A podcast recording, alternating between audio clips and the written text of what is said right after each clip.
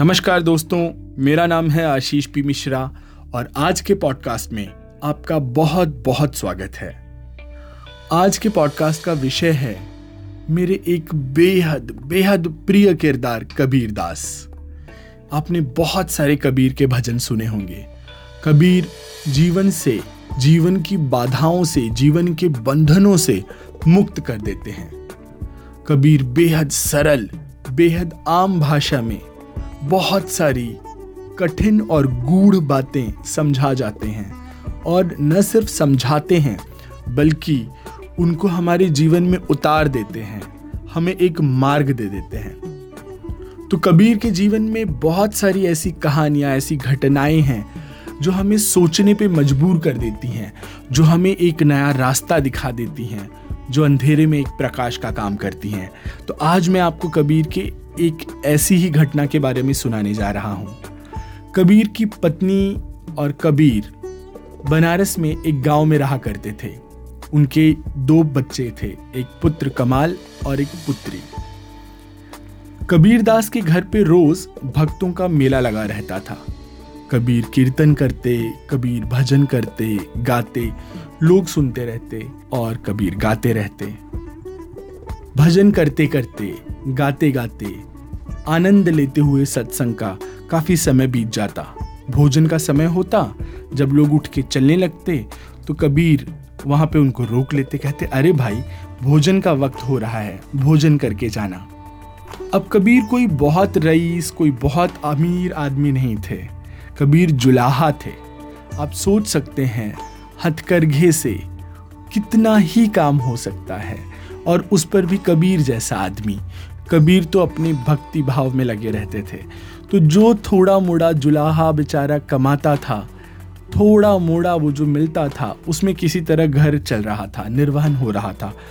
इतने सारे लोगों को लगातार भोजन कराना बहुत कठिन बात थी। कबीर की पत्नी बड़ी मुश्किल से ये सब कुछ संभाल पाती थी।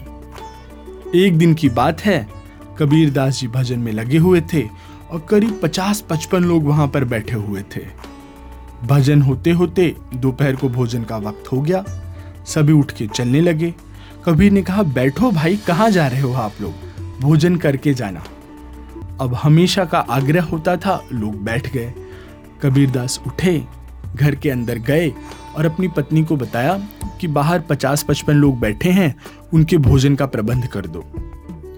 कबीरदास की पत्नी ने कुछ नहीं कहा। उन्होंने हामी में सर हिला दिया और उठ करके कबीरदास जी वहाँ से चले गए। कबीरदास जी की पत्नी निकली और पिछले दरवाजे से बाज़ार की तरफ़ मुड़ गई। बाज़ार पहुँच करके दुकानदार था, उसके पास गई और उन्होंने दुकानदार से कहा कि पचास पचपन लोगों के लिए अनाज दे दो। दुकानदार बहुत दिनों से, बहुत दिनों से परेशान था क्योंकि कबीर दास और उनकी पत्नी ने पुराना उधार ही नहीं चुकाया था। बहुत सारा पिछला बकाया बाकी था। पत्नी ने कहा कि कबीर की इज़्ज़त का सवाल है, लोग बैठे हैं, अनाज दे दो। और दुकानदार अनाज देने से मना करे। कबीर की पत्नी ने जिद की। उन्होंने कहा, कुछ भी करो, पर अनाज तो देना ही पड़ेगा। अभी जो दुकानदार था, इसकी नीयत कई दिन से कबीर की पत्नी पर खराब थी। उसने सोचा कि मैं कुछ ऐसा कहता हूँ, जिससे ये चली जाए। उसने कहा कि, यदि आज रात तुम मेरे घर आने के लिए मान जाओ, मेरे साथ सोने के लिए मान जाओ तो मैं अनाज दे देता हूँ। और, पिछला जितना बकाया है, वो भी सब मैं माफ़ कर दूँगा। कबीर की पत्नी ने दो पल के लिए सोचा और कहा, ठीक है। दुकानदार सन्न रह गया। उसने कहा, क्या? कबीर की पत्नी ने कहा हाँ जी, बिल्कुल। मैं रात को आ जाऊँगी। अभी आप अनाज दे दीजिए। दुकानदार ने अनाज बाँध दिया और कबीर की पत्नी ने अनाज लिया और वहाँ से आ गई। खाना बनाया, सभी अतिथियों को खिलाया, सभी भक्तों को खिलाया और सबको खुशी खुशी वहाँ से विदा किया। दिन बीता, शाम हुई रात आई। कबीर की पत्नी ने घर पर खाना बनाया, बच्चों को खिलाया, पिलाया और देर शाम बच्चों को सुला दिया और वो तैयार होने लग गई। कबीरदास जी अपने करघे पर बैठे हुए थे। उन्होंने देखा और पत्नी को देखा कि उन्होंने वो तैयार हो रही है, अच्छे कपड़े पहन रही है। कबीर ने पूछा, क्या हुआ? इतनी रात कहाँ की तैयारी है? पत्नी ने कहा कि देखो, तुम्हें तो बताना ही पड़ेगा। आज जब मैं अनाज लेने गई तो दुकानदार ने अनाज देने के बदले में रात को मुझे सोने के लिए कहा। और अनाज तो लाना ही था तो मैंने हाँ कर दी। सोने की बात तय हो गई है, सो वहीं जाने के लिए तैयार हो रही हूँ। कबीर ने दो पल सोचा और कहा ठीक है, अब तुम तय कर ही आई हो तो रुको, मैं भी चलता हूँ। अब इतनी रात हो गई है और बरसात हो रही है, तुम अकेले कहाँ जाओगी? कबीर छाता लिए और छाता लेकर के अपनी पत्नी के साथ चल दिए। बारिश में बचते बचाते वो दुकानदार के घर पहुँचे। रात हो चुकी थी। कबीर की पत्नी ने दरवाज़ा खटखटाया। उस दुकानदार बनी ने दरवाज़ा खोला और वो देख के हैरान रह गया कि इतनी बरसात में कबीर की पत्नी सजी धजी पूरी सुंदरता की मूर्त लगती हुई उसके दरवाजे पर खड़ी है और अपना वचन, अपना वादा निभाने आ गई है। और वो भी अच्छे से तैयार होकर के, उसके मुँह पे कोई कोई भी शिकायत का भाव नहीं है। उसने पूछा, तुम भीगी कैसी नहीं? तो पत्नी ने बताया कि कबीर छाता लेकर छोड़ने आए। वह हैरान हो गया? उसने कहा, कहाँ है कबीर? पत्नी ने बताया कि वो वहाँ बगल में बरामदे में बैठे हैं। उसने देखा कबीर बरामदे में बैठे हुए थे और वो भीगे हुए थे, क्योंकि छाता एक ही था और उस छाते में उन्होंने पत्नी को संभाल करके लाया था। कबीर बोले, भाई, आप अपना काम कर लो। काम हो जाए आपका, आप संतुष्ट हो जाओ तो मैं जाते समय इनको लिवा के जाऊँगा। बरसात है ना, अकेले कहाँ जा पाएँगी?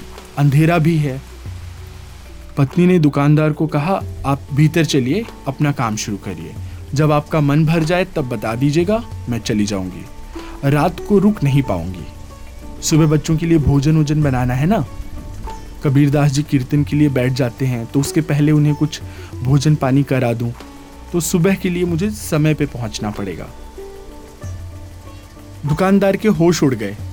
उसने कहा, मुझसे गलती हो गई। मुझे माफ़ कर दो माता। पत्नी ने कहा, नहीं नहीं, इसमें गलती क्या? मुझे तो सरल मार्ग मिल गया। मैं नाहक ही उधार को लेकर के परेशान हो रही थी कि पैसे कहाँ से आएँगे, कैसे मैं आपका उधार चुकता कर पाऊँगी, किस तरह मैं इस बोझ से छूट पाऊँगी। आपने वो सब आसान कर दिया। वैसे भी इस मांस पिंड का कोई मोल नहीं है। ये बस मांस और रक्त का एक ढेर है। दुकानदार कबीर जी और उनकी पत्नी के पैर पर गिर पड़ा। कहा, महाराज, मुझे माफ़ कर दो। मैंने इनकी इज़्ज़त पर नज़र डाली। कबीर बोले, पागल, तू इसका शरीर छू सकता है, पर ये शरीर है क्या? ये तो वो आत्मा है जो मेरी आत्मा से जुड़ी है, और तू कुछ भी करके इसकी आत्मा को नहीं छू सकता। इसकी आत्मा हमेशा मेरी रहेगी। इसकी आत्मा हमेशा पवित्र रहेगी। और इसकी आत्मा का कभी भी शील भंग नहीं हो सकता। तो ऐसे थे कबीरदास जी और उनकी पत्नी। ऐसी थी उनकी सोच। इस महान व्यक्ति के और किस्से मैं आपके सामने लेकर के आता रहूँगा।